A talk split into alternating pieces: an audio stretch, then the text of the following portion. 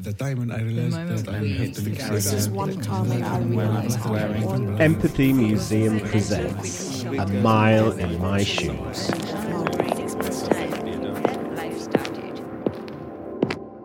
These shoes are running shoes. They have elastic laces that is one piece of elastic that goes from the bottom to the top. They are Gola Active. They have a pink stripe all the way around the sides, and the insoles are also pink. They look very comfy and cushioned on the inside, and quite well worn on the bottom. You can tell that these shoes have been pounded into the pavement as they are well worn on the footpad. These shoes belong to BB. This is her story.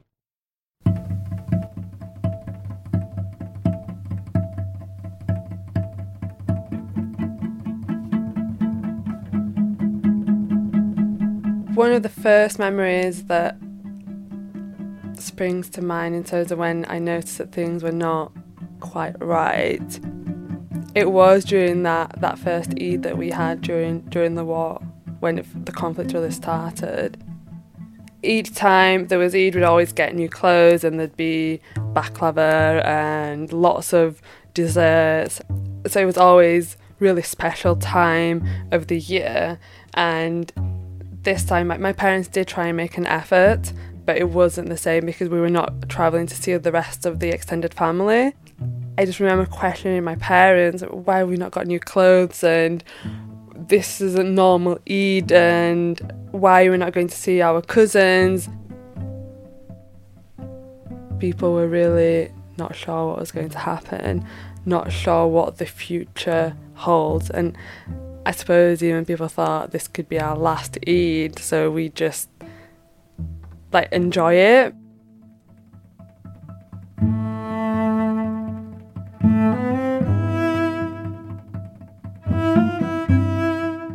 The Kosovo War in 1998 to 1999.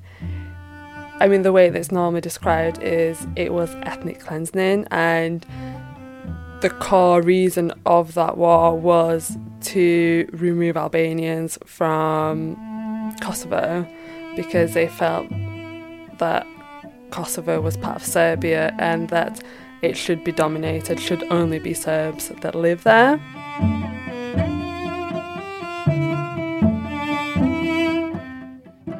So the village that we grew up in is Neredima and the closest town was Ferizaj. It's very green and we were kind of at the top of this little hill so we could see the village and it was so beautiful, especially in the summer and even in, in the winter when you had all the snow and you've got the little mountains. I never felt unsafe. I never felt that I couldn't play. It was a mixed, so we had Serbs and Albanians living there. It was guarded by the Serb police. They didn't quite like my dad entering in and out of Neredima. A few times they did beat my dad up. Not not hor- horrendously. D- depended on what mood they're in or what the situation was in the wider Kosovo. Let's say something went worse for one of their attacks, then they'd kind of take the frustrations out on on anyone in the village. It was a bit of a threat, I suppose, to my family, and because my dad wasn't well.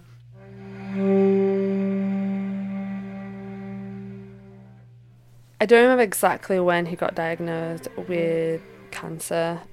I just remember him not being very well.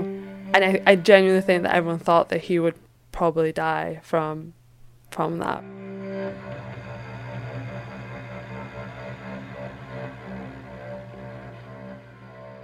And then things started getting worse. There was a lot more bombings. I remember hearing the bombs every single night.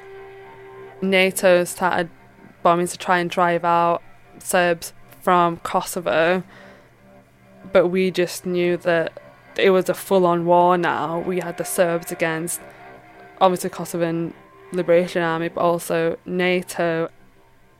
You could be caught up in the middle of that as an innocent civilian. A bomb goes off on, on your house. It was in middle of April, I think, where we decided to leave everyone was shocked by how many people were actually fleeing. I do remember why we didn't take the roads. We were told to take the train track. I remember it being really odd, like, why are we on the train tracks? And I'd never walked on something like this. This wasn't a path, this wasn't a road. Even though my dad was ill, he actually ended up carrying my granddad for quite a bit of the journey because he just was not well enough to do it. And then we we got to Blatt, which is also referred to as no man's land, and I think that was the worst of the war that I can remember, if I'm honest, because it was it was kind of like a field, but it was a really muddy field. Obviously, thousands of people had been there. Like people were crying, and people were obviously so much trauma from the war, and you had people from all over Kosovo who had had even more terrible journeys than we had had, and had family members who who had been killed really close I had seen really horrific events, and this woman was screaming, and there was just no way to reconcile. And then you could hear people saying, "Oh, they took her family," or they, they, she's just completely traumatized.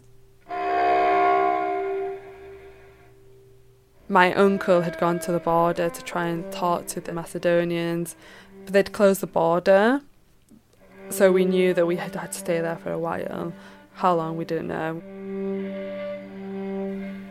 You just left your home for safety, and you've come to this place, and you're just you just question what is this survival? Is this what survival is going to look like for the rest of our lives? What does this mean? Where where is this going to go?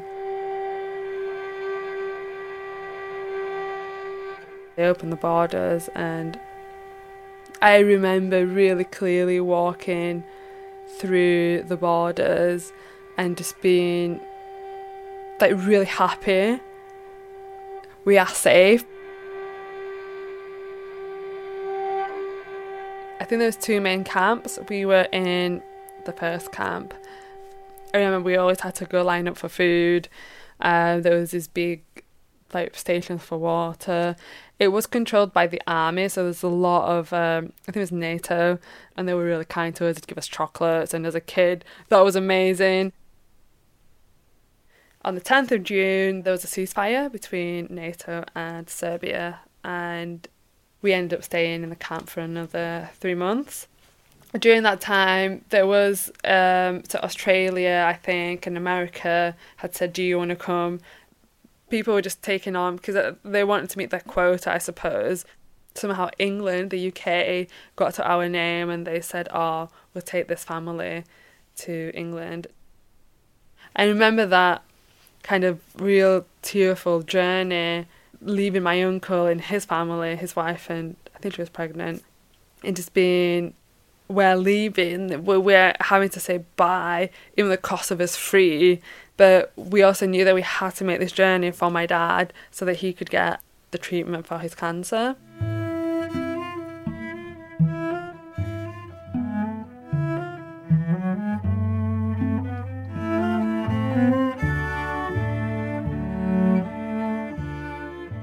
For me growing up, I, I knew obviously that I was Kosovan and I'd always, that's what I identified with.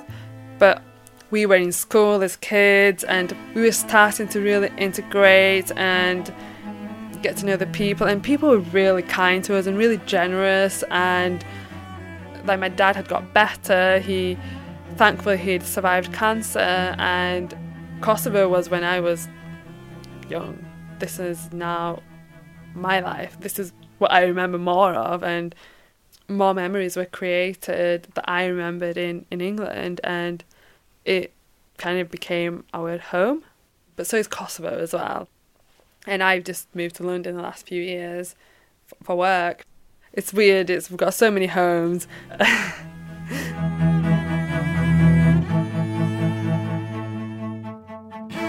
I know now there's right as as we speak there's so many refugees in the world and the effort that was there for Kosovo I am not seeing that for what's what's happening right now, even though that was 20 years ago.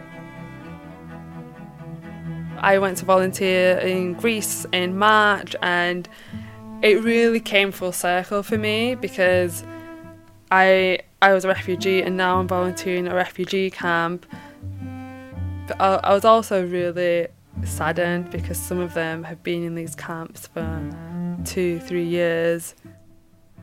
I always go back to my memory of the Blats, the no man's land, and that's happening right now in some like Greek islands. Like so, some of them are like that, and that was for me 20 years ago, which was a really difficult time, and that's happening right this second. How is that allowed?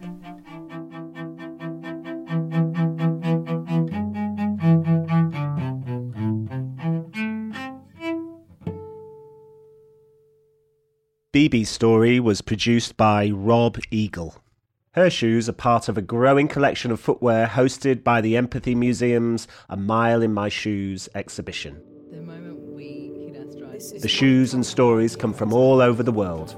Follow us on Twitter, Facebook, and Instagram to find out where we are going next.